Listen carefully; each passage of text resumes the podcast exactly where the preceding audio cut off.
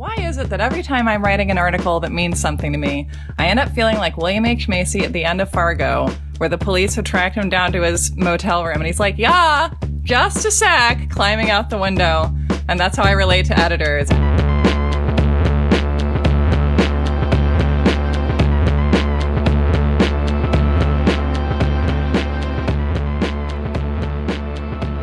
You're Wrong About, the show where, without even meaning to, we find ourselves repeatedly asking straight men, what happened to you? And why do you continue to be like this? Is that the universal tagline? Is that the theme for every episode now? Well, I just listened to the Godfather episode, and that's definitely about that. And I think our episodes tend to be about the foibles of humanity more broadly. But since we're talking about American life, politics, and history, we do get back to the uh, the reactive woundedness of the straight male population quite often. I can hear the clap emojis between all of the words that you're saying.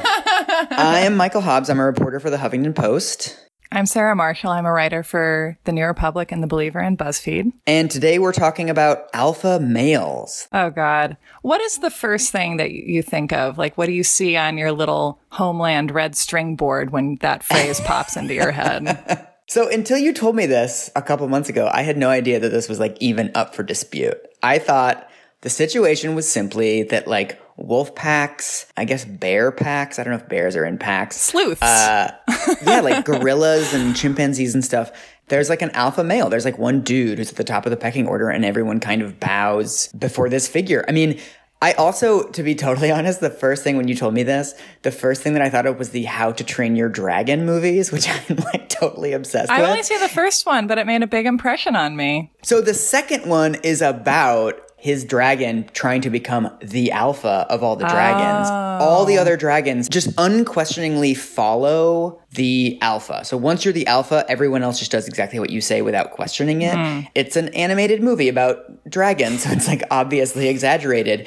But most of us kind of accept that concept that there is some sort of inherent hierarchy in these animal societies. And then there's obviously like right wing weirdos who believe that we should have that kind of hierarchy in the United States of America in 2018. And there's alpha and betas and cucks. Yeah, I guess cuck is the new omega. It's much catchier. Not to get too deep too fast, but I feel like that is a way that people seem to sort of relate to the world. Hmm. There's these kind of ubermensch men.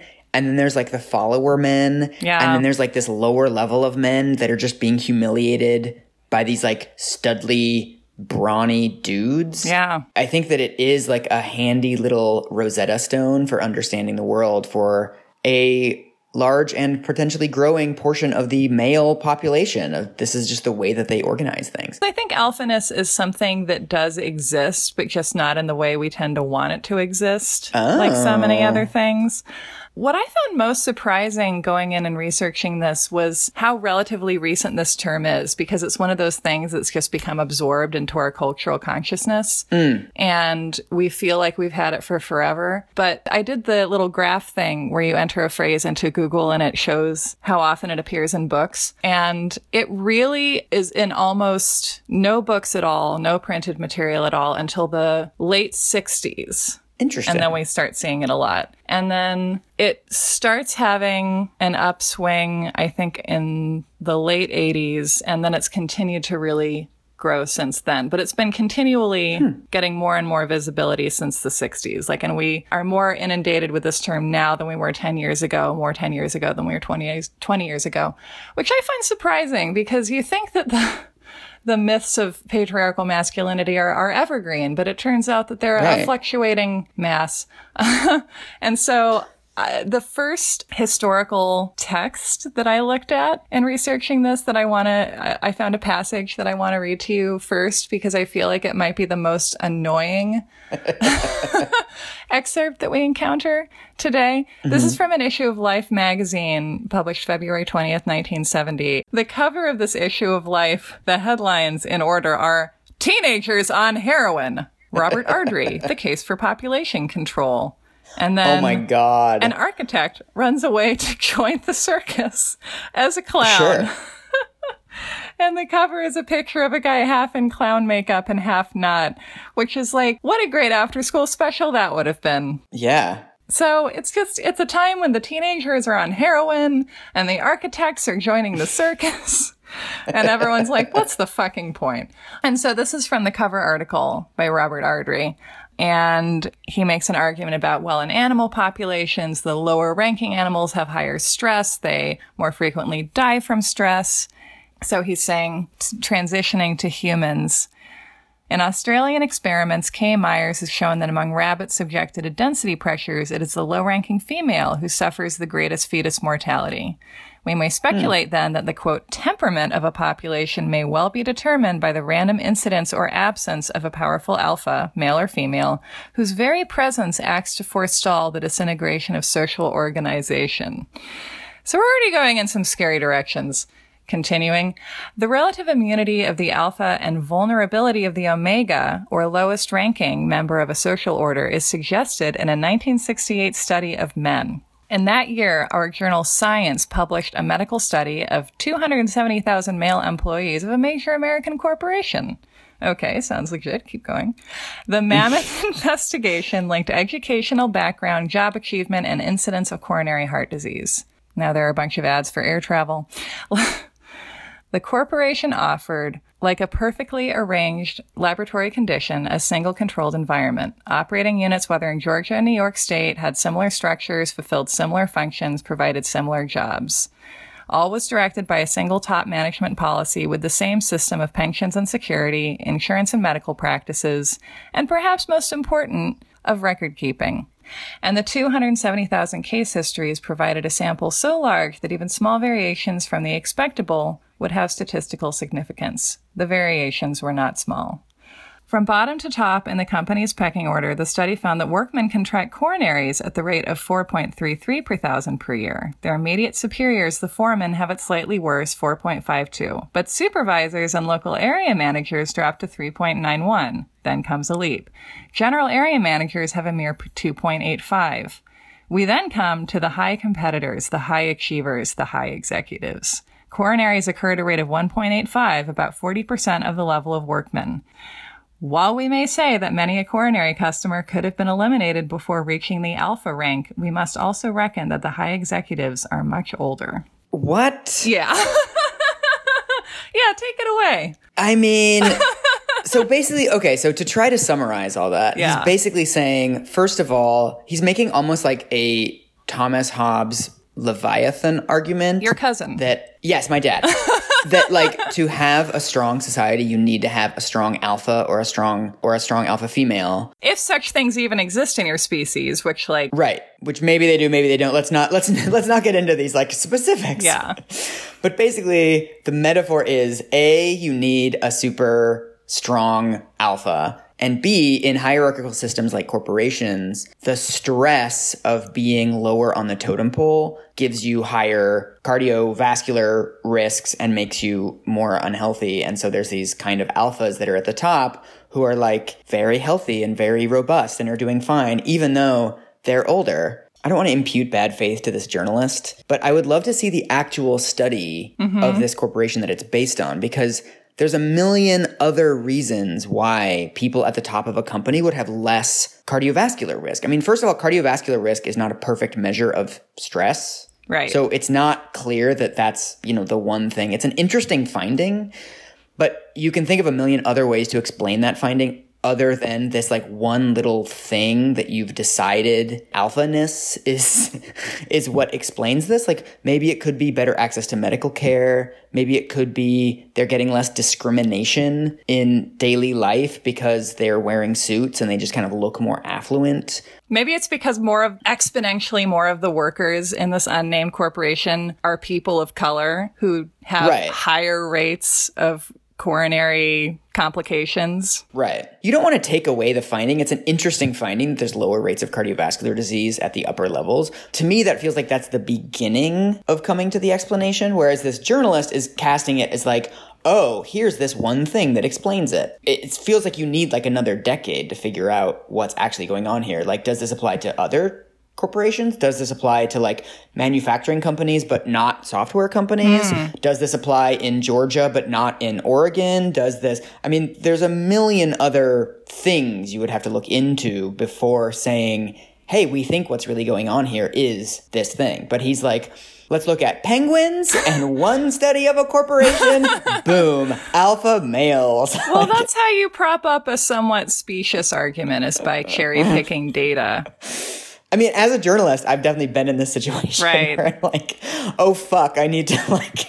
I wish the study said this more unequivocally, and like, I know. I'll just write about it as if. I mean, I pride myself on the fact that I haven't done this, but there is huge pressure. You read through an entire academic study, and you're like, oh, this is actually pretty nuanced. I'll just, I'll just write up the abstract.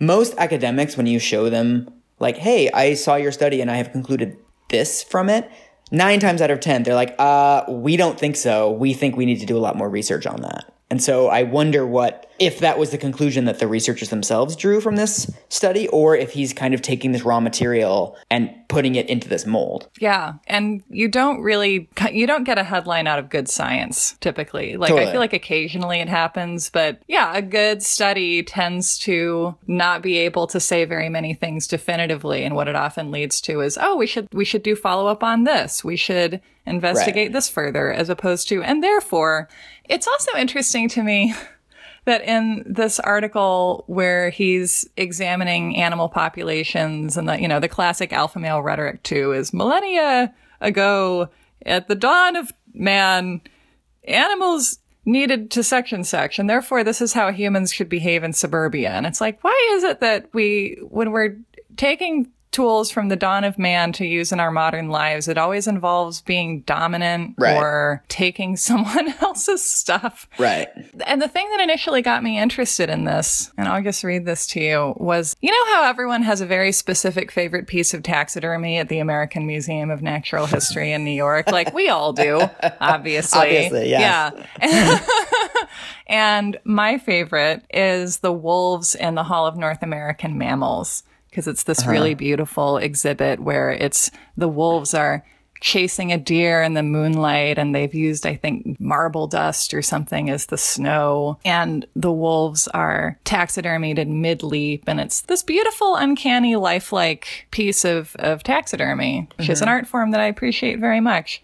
And mm-hmm. it's you know they're hunting but it's a quiet beautiful moment in wolf life and the little plaque that accompanies it says an alpha pair dominates the family. An alpha female will snap and snarl at lesser females to prevent them from mating. For only she gets Oh. this privilege.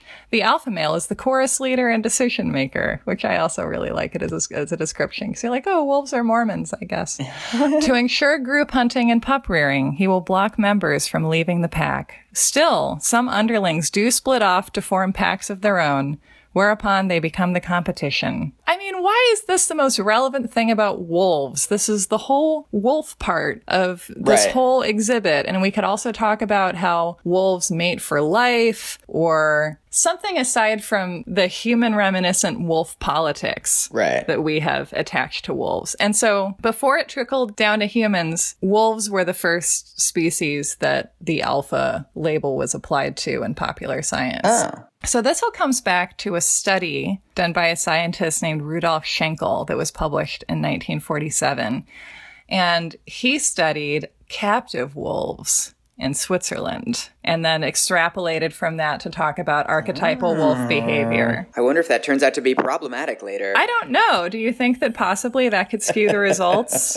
I, don't, I have no idea.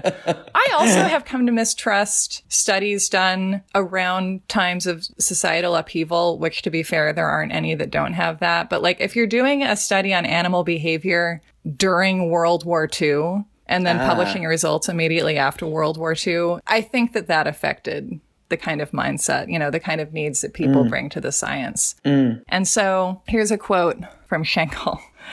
By incessant control and repression of all types of competition within the same sex, both of these alpha animals defend their social position. So he's saying there's an alpha male and an alpha female, and they're in charge, and anyone who tries to question that gets dominated and controlled and pushed back down. According to Schenkel, how are these alpha male and females getting to be the alpha and maintaining their status as the alpha? Well, and let me see, I have another quote. The emotional reactivity of the dominant cub, the potential alpha animal of the pack, might be measurably different from the subordinate individuals.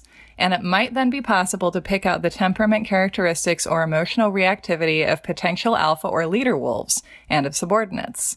Furthermore, under normal field conditions, it seems improbable that timid, low ranking wolves would breed. This is another author named L. David Mech, who published his own book on wolves in 1970, The Wolf, after studying wolves on Isle Royale, and then decided that his previous research was flawed and has been one of the, the leading voices of the sort of anti-Schenkel, the second wave of wolf behavioral science of the 20th century. Oh my God, I love tiny little debates like this, like debates within a field. Yes. Fuck you, Schenkel, like yelling at each other across a like Marriott ballroom conference thing. Yeah. Of like, no, you're studying them in captivity. My methodology is sound. They're Yeah. like shoving each other. I just love this. I, yes, debates and scholarship are the most delicious things, and especially Yes.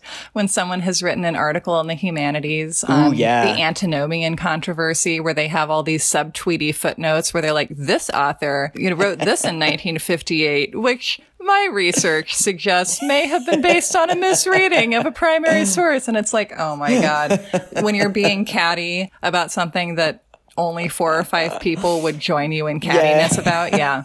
But yes, in, in the post Schenkel world, the Schenkel and the Schenkelian belief is that, yeah, wolf cubs are born and show these dominant or submissive traits, and that it's an innate trait of the future dominant wolf cub to just be an alpha from birth. And hmm. what the wolf studies that come after this and that study wild populations find is that Schenkel's research was flawed partly because he was examining captive wolves that were living a little bit unusually compared to the standards of wild wolves, which is that they had non family members living together which apparently in the wild wolves don't tend to do. What scientists who've come in the post Schenkel universe have studied are wolves that live in the wild as family units. The alphas, the alpha male, the alpha female are the mom and the dad. Ah. So Mech has a great quote. Labeling a high ranking wolf alpha emphasizes its rank in a dominance hierarchy. However, in natural wolf packs, the alpha male or female are merely the breeding animals, the parents of the pack and dominance contests with the other wolves are rare if they exist at all. During my 13 summers observing the Ellesmere Island pack, I saw none. Thus, calling a wolf an alpha is usually no more appropriate than referring to a human parent or a doe deer as an alpha. Ooh, burn. Burn! I know. Call the burn unit. Take that, Schenkel. Any parent is dominant to its young offspring, so alpha adds no information. Why not refer to an alpha female as the female parent, the breeding female, the matriarch, or simply the mother? Such a designation emphasizes not the animal's dominant status, which is trivial information, but its role as pack progenitor, which is critical information. And then he adds, the point here is not so much the terminology, but what the terminology falsely implies. A rigid force-based dominance hierarchy. wow. Yeah. That is some academic Brutal. shade. Yeah. Yeah.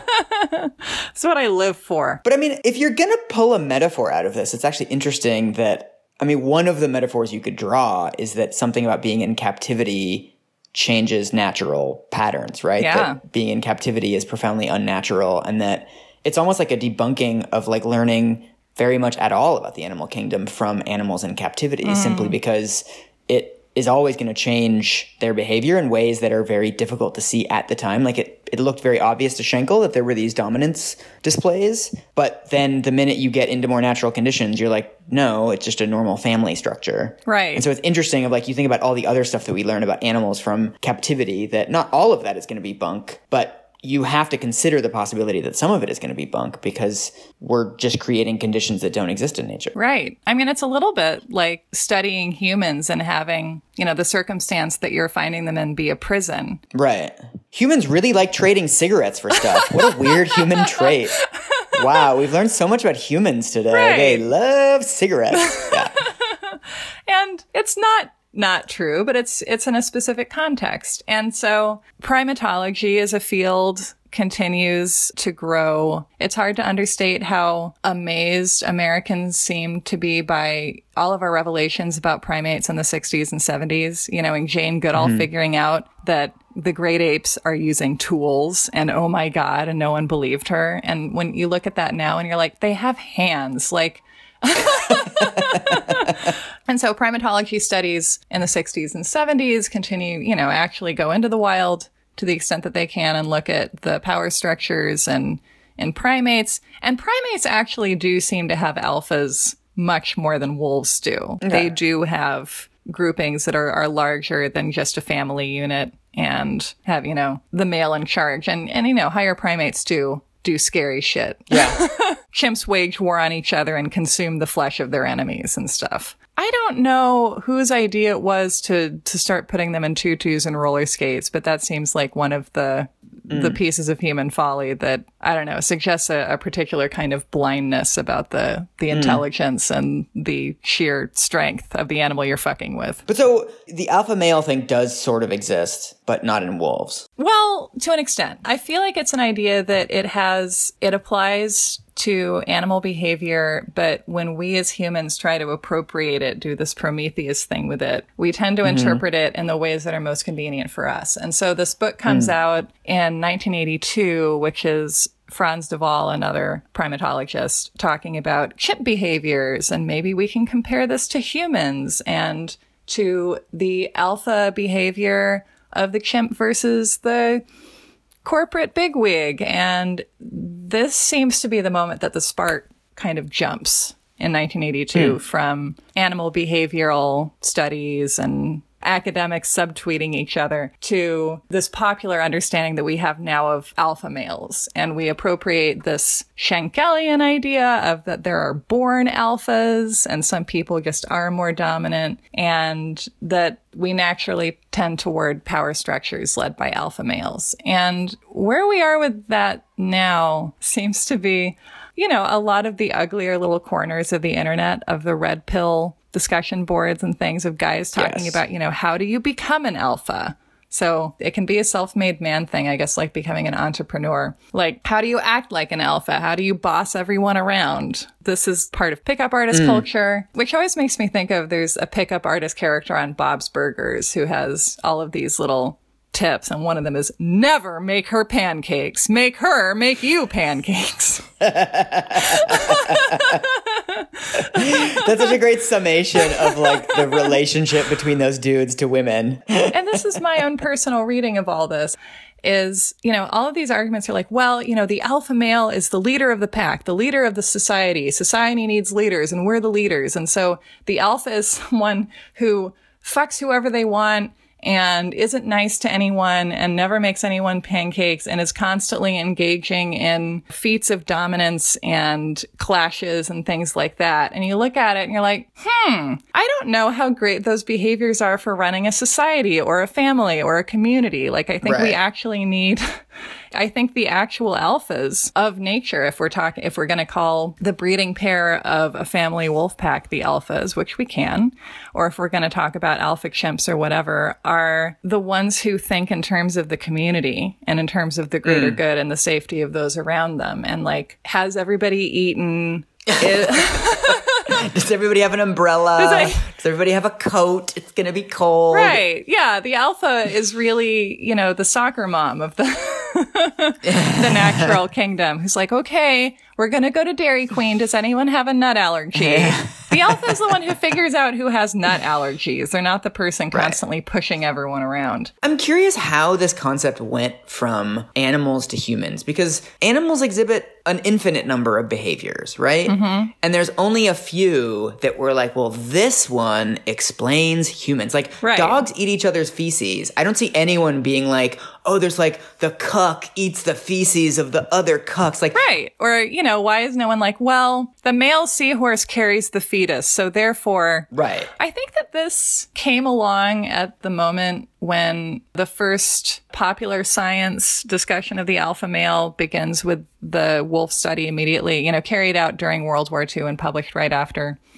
And this is also the time during which corporate America is really rising in a way that it hadn't before. And our need for corporations mm. and workplaces that comprise, that comprise these vast hierarchical structures the scale of hierarchy that most Americans interacted with as part of their job suddenly mm-hmm. became mm-hmm. so present and so inescapable. And we really started as a society to lose our grasp on communal living.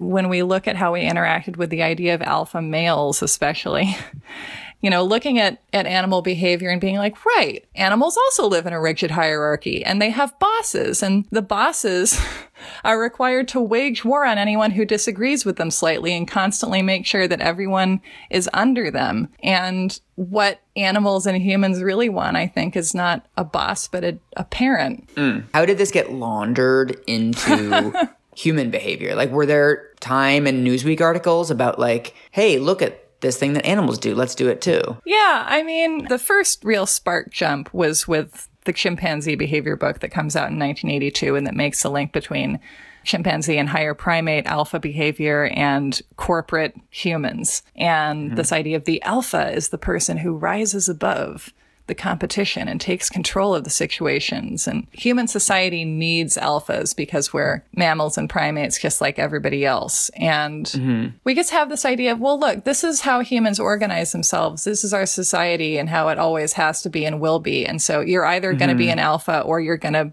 be getting bossed around by the alpha. So mm. if you can emulate and become the alpha, might as well. Oh, another really mm. interesting thing is that pre Schenkel, before any of this rhetoric really starts percolating. Alphas are the ruling class in Brave New World.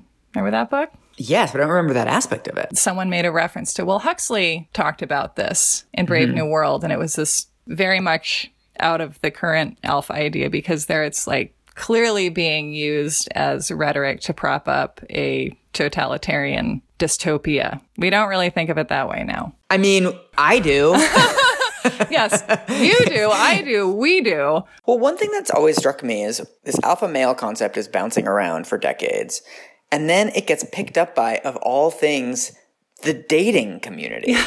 Like, it's weird to me that it wasn't picked up by like a political party. Yeah. Or an activist movement. Yeah, how do you see that? Well, I mean, it's not like pickup artists have some great reverence for the fucking animal kingdom. Obviously, what they're doing is they're cherry picking concepts that they like to justify this worldview and also this this vision of reality in which there are natural hierarchies. Whenever anybody envisions a natural hierarchy they always put themselves at the top of it right. right? Nobody ever says like there's genetic superiority and i'm like fourth right? You're always like there's genetic superiority and oh oh oh look i'm i, I guess i am at the top. How strange. Interesting. Right. Let's just go about organizing our entire society around this hierarchy where like i happen to be at the top but really it's like a natural thing. It's really a burden to me. Like i'm having the hardest yes. time with having to go around sterilizing everybody. And so i mean i've spent a decent amount of time reading these like pickup artist guys thing because i find it like morbidly fascinating and really terrifying. It's terrifying Ugh. It's dark. Yeah, I even read that fucking the game, the like pickup artist Bible that like pretends not to be a pickup artist Bible. What does it uh, pretend uh, to be? Ago. Like about having like self love or well, something? he is like an outsider to the pickup artist culture. I mean, that book sort of started the whole pickup artist thing where he brought it was this journalist for I think he wrote a story in Rolling Stone that then got turned into a book about this culture of these dudes in LA that had all these like tactics we're all familiar with now of like negging and they would dress in these like flamboyant clothes that would like get people's attention. Do they think they invented flamboyant clothes? Like have they never seen a 70s movie before? Well, that's the thing. I mean, it's not like these people are like learned scholars, right? They're like completely doing this from scratch. And the trick, of course, is you never hit on the hot girl. Mm. You hit on her friend to make her think that she's not hot. Uh-huh. And so the whole thing is basically oh never allowing a woman to think that she's valuable. You have to always be, this is the negging concept too. So you say like, Oh, I like your nails. Are they real? Which is like kind of disguised as a compliment, but you're actually kind of sending the message like, Oh, you're fake and you're not putting one over on me. It's like these little ways mm. of not letting her control the interaction and to and i think they even use this phrase establish dominance mm-hmm. that you establish dominance in the interaction at all times that you're choosing the location you're choosing the times there's this whole thing of like you have to move them to different locations. Like every 45 minutes you're supposed to be like let's go to a different bar. Like you've kidnapped someone and are trying to disorient them. I mean there's all this like pseudoscience that goes along with it and the pseudo psychology that goes along with it is that like if someone has known you in a series of locations they think they've known you longer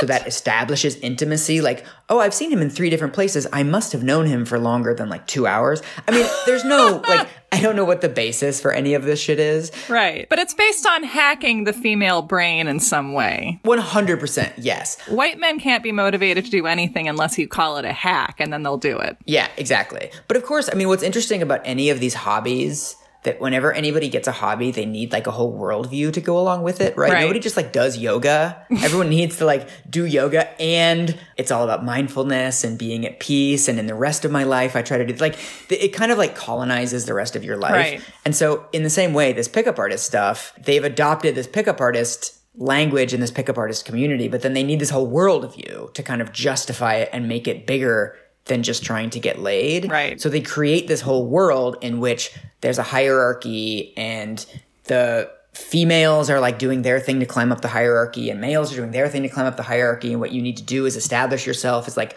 one rung on the ladder above the women and then of course it goes into like the way that society is structured right? And so that's where all this alpha stuff comes in of that some people are simply more capable. Five ten years later once you get into the incel stuff mm. then it's much more about men who have this ratio of their upper lip to their nose is more attractive to women. There's all this What? weird genetic stuff. The spacing between your eyes and the idea is that if you are lower on the totem pole in these ridiculous proportional face shit, you're an omega and you're never gonna win. Or you have to wildly overcompensate by your for your upper lip to nose ratio by taking women to a bunch of different locations on a date Yeah. so they get disoriented and have sex with you faster, I guess. Like it- yeah, it's like you you're like, "Well, I'm playing with all these handicaps, so it's fine if I cheat in the sand Yeah. trap." Yeah. A friend of mine, a female friend of mine, whose name I'm not gonna use because she's like totally embarrassed about this, went on a date with a guy years ago from I think OKCupid or Match.com or one of these things. And so it's like, let's meet at a bar, 7 p.m. The dude shows up and he has a puppy with him. Mm-hmm. And he's like, Oh, do you want to meet my puppy? Do you want to pet my puppy? I go to this bar all the time because they let me bring my puppy here. Isn't he nice? So she pets the puppy. They stay there for like 15 minutes. And then he's like, Oh, you know, I know we're about to go out for a movie, but you know, do you mind if we pop back to my apartment? Cause like I need to feed Wolfgang or whatever the puppy's name is. Like I need to go back and feed Wolfgang. Uh-huh. So they go back to his apartment and then there's like this whole routine that he has set up Oh my god. oh, do you mind if I just play guitar for you a little Oh bit? I've been God. practicing. Do you mind listening to a song that I made? And then he's like, oh, I was just watching this movie. Do you mind if we just like watch a scene? And so my friend was saying, as they're kind of getting into bed and they're making out, she has this moment that she's like, wait a minute, we didn't need to go back to your apartment. Hang on a minute. You haven't even fed your puppy. It all kind of clicks into her brain. Wow. And it became really clear that he had this like script that he was running through and that he had probably done this like dozens of times before. And so between the making out and the sex stage, she was like, uh, this is fucking weird. I'm gonna go. And he was just like, okay. and just as if it was Groundhog Right. Day and he had like tried 50 million other times. That's so insane. Coming into an interaction with a- another human being as if you're playing Halo. And you have to use all these little hacks and all these little tricks in order to hack into the mainframe. And then, like, you're cheating the casino by getting the slot Right. machine to do a big jackpot for you. And it's, yeah, the competitive idea of dating and how if you're trying to trick someone constantly, you can avoid the whole question of human intimacy because it's just a contest. right.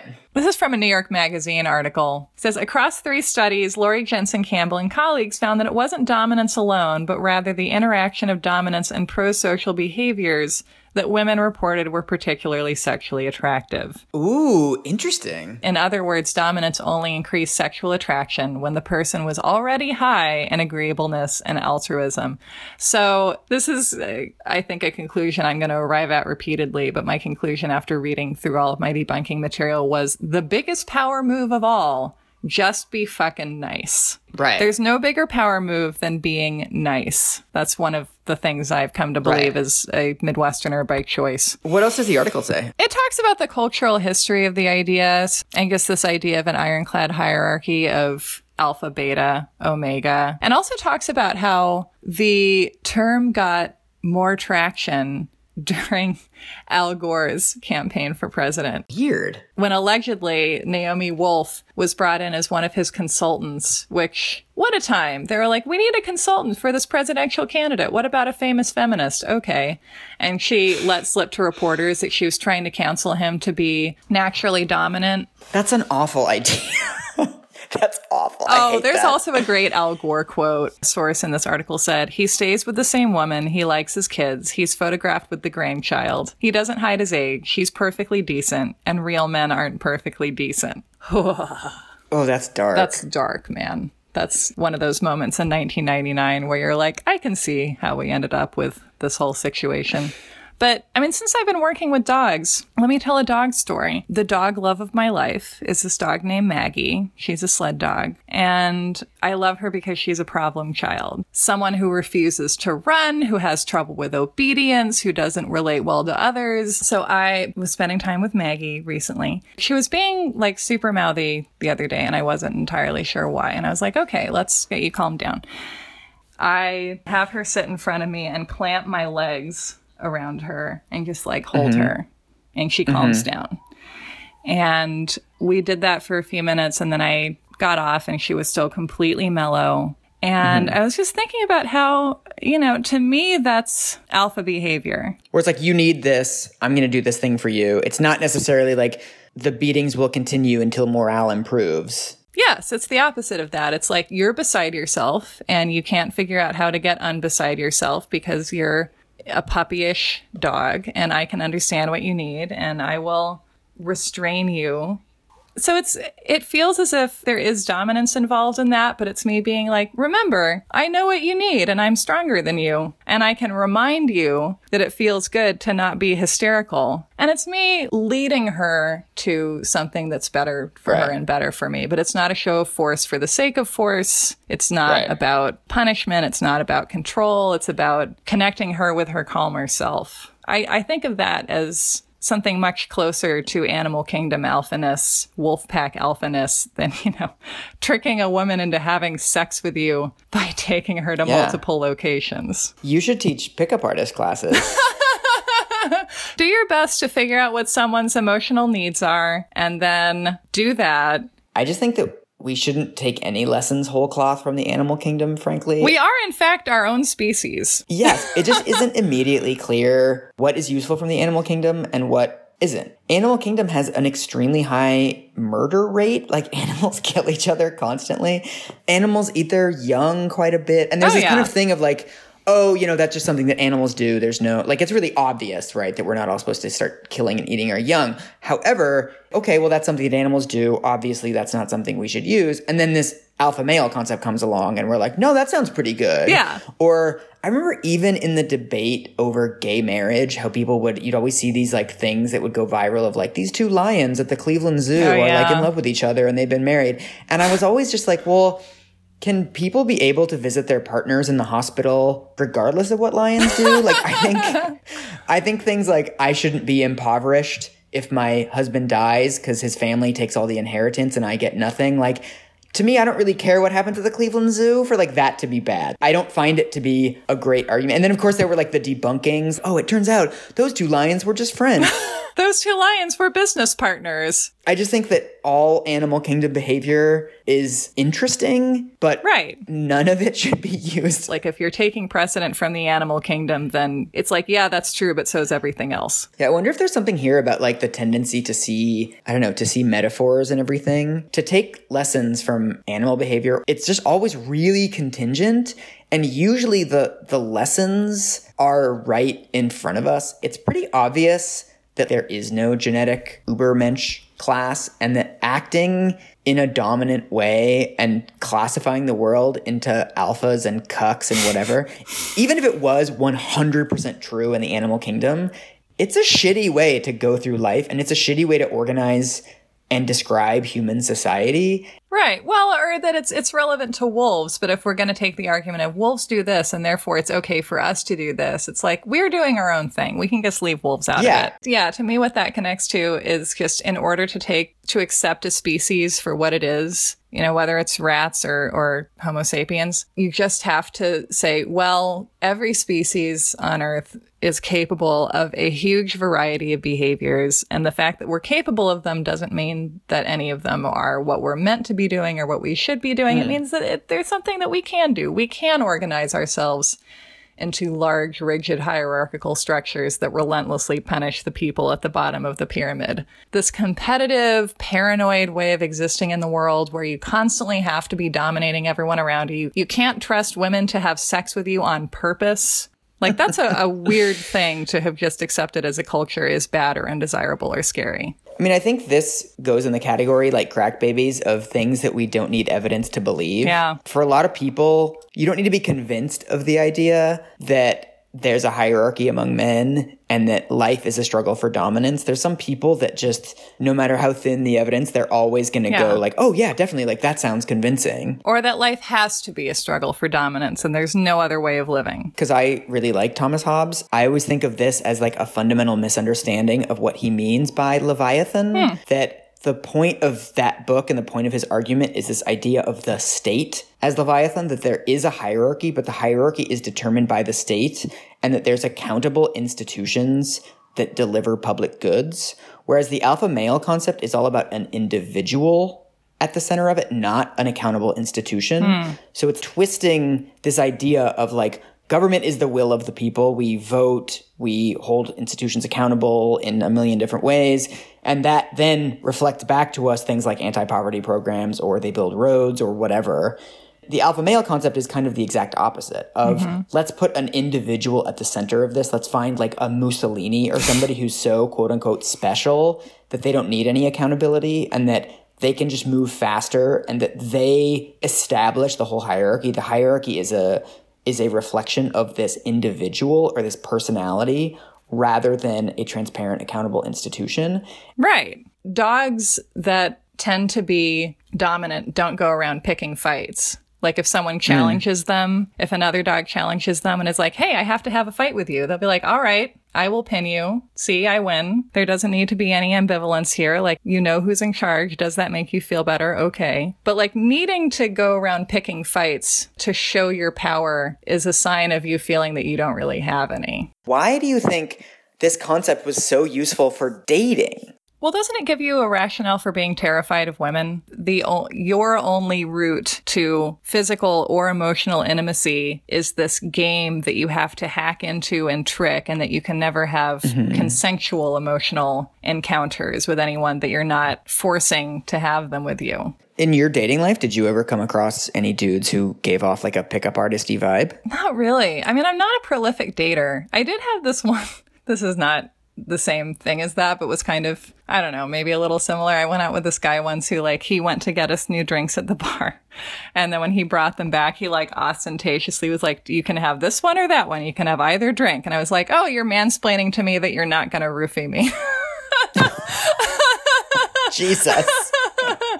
Which was like kind of a depressing moment because I was like, so the norm is that if you get me a drink, like you will drug me. And you're like, by the way, I'm I'm not gonna roofie you. Wow. Yeah, I feel like with straight people, every day is Yalta for us. Where it's like, you know, the battle of wills. I had a thing once. Can I tell yeah, my alpha yeah. male story? So first of all, I've noticed at the gym, I go to a gym that's probably 25% gay people and like 75% straight people. And I've noticed that the gay guys and the straight guys look me up and down differently in the locker room. Hmm. You're changing your clothes and other people are in there and they do the thing my friend calls elevator eyes where they kind of like their eyes go up and down you and you can kind of tell that they're doing it. Hmm. But I've gotten to the point where I can notice the difference. The gay guys do that and they're like, do I want to have sex with this person? And the straight guys do exactly the same thing, but they're like, can I beat this person up?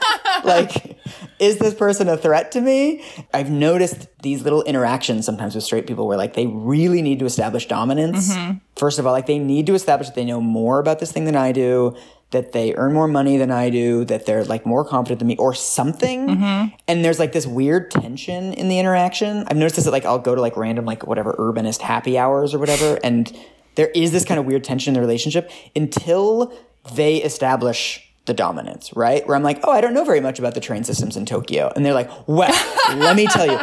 And then you can see them kind of relax. Mm-hmm. All of a sudden, it's like, it's safe for us to be friends. Always interesting to me. Like, first of all, how palpable that is. And secondly, this is how some people go through the world. That reminds me of, you know, we've talked about mansplaining and how it's a scourge and people don't need to be doing it. And that's a conversation that's gotten big in the last five years. But I think it's still seen as like, this is what men do. And it's like, hmm, are we maybe just using patriarchal masculinity as a dumping ground for our most competitive and maladaptive behaviors as human beings? And actually, what we think of as masculinity is just a lot of unnecessary competitiveness and profound discomfort with the human condition? What if masculinity could actually be a bunch of good stuff and fun stuff and just our the set of behaviors that we think of as archetypally masculine in America are often responses to insecure attachment and lack of hmm. intimacy mm. and security. One thing that I think about a lot is I remember reading years ago and trying to write an article about, but it never went anywhere.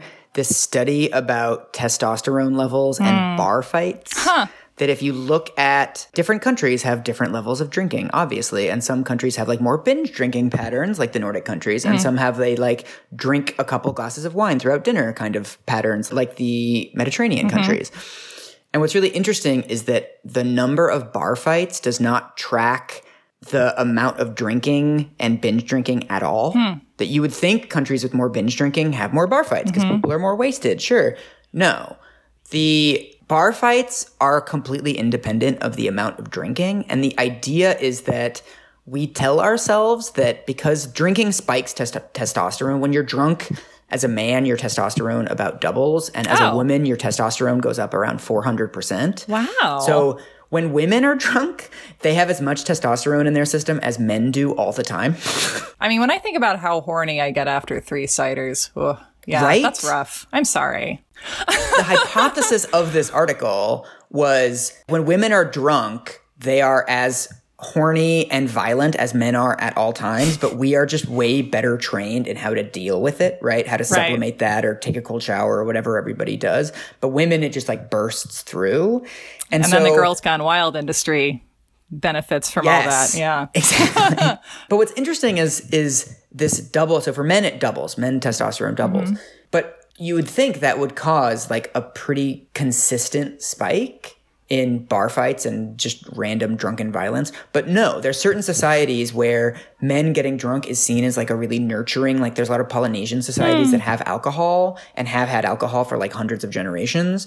But it's seen as like you get drunk and you're in the like I love you man mm. stage, mm-hmm. basically. That like that's what alcohol is seen as. Alcohol isn't seen as a driver of violence, it's seen as a driver of kind of embarrassing displays of intimacy. Yeah. And so the hypothesis of this article, and I haven't been able to follow up on it, was that bar fights and violence while drunk is learned. Mm. That in certain societies, we're given the message that fighting is what you do when you're drunk. And we somehow internalize that. Like, oh, I'm drunk. I'd better totally. like see these threats to my masculinity or it's or it's exaggerating these smaller currents that are already there. And that's what gets what becomes these bursts of violence when you're drunk. Yeah, or just or again, like that alcohol functions like animal kingdom behavior. We're like, well, we're drunk, so now we have to get violent and aggressive. And it's like you, right. you want to get violent and aggressive. And also that behavior is somewhat expected or rewarded, right? That there's certain right. cultures that kind of see it as inevitable bar fights when you can imagine a culture, you know, 200 years ago, like duels were a natural thing that happened in the world. Like, oh, we're going to take 20 paces and shoot each other. That was like, oh, it happens. Right. Shruggy. But then eventually they're like, no, that's actually socially constructed and we actually can get rid of that if we want to. Yeah, we did get rid of duels. That's a silver lining. We don't have, yeah. you know, designated dueling areas anymore. I read an article about that years ago that it was the wives of prominent men got together and organized like a boycott of duels and basically got rid of the pride. The women were like, "This is this is ridiculous, you guys. Let's not do and this And I'm anymore." sure everyone thought that they were members of the nanny state or whatever they were calling it then. Totally. you know, how can men be men if they can't shoot or stab each other to death in an alley? Right. But I guess, I mean, the, the argument is that other forms of kind of masculine violence, I guess from domestic violence on down, are also yes. constructed in the same kind of way that, like, we have decided that this is a normal output right. of drinking levels or of masculinity or whatever but we haven't seen them for like how constructed they actually are. Yeah. We can kind of do whatever we want. We do not have to continue to behave competitively and individualistically and say we we have to do it. We have to do it because mm. the the birds and the bees and the wolves and the monkeys and Thomas Jefferson did it. We can actually make our own choices. I just think we all need cuddles from wolf mommies. We all need cuddles from wolf mommies. That's a much mommies. better alpha situation. Yeah. Yes. One loving alpha wolf mom at a time. That's how we heal this yes. great nation.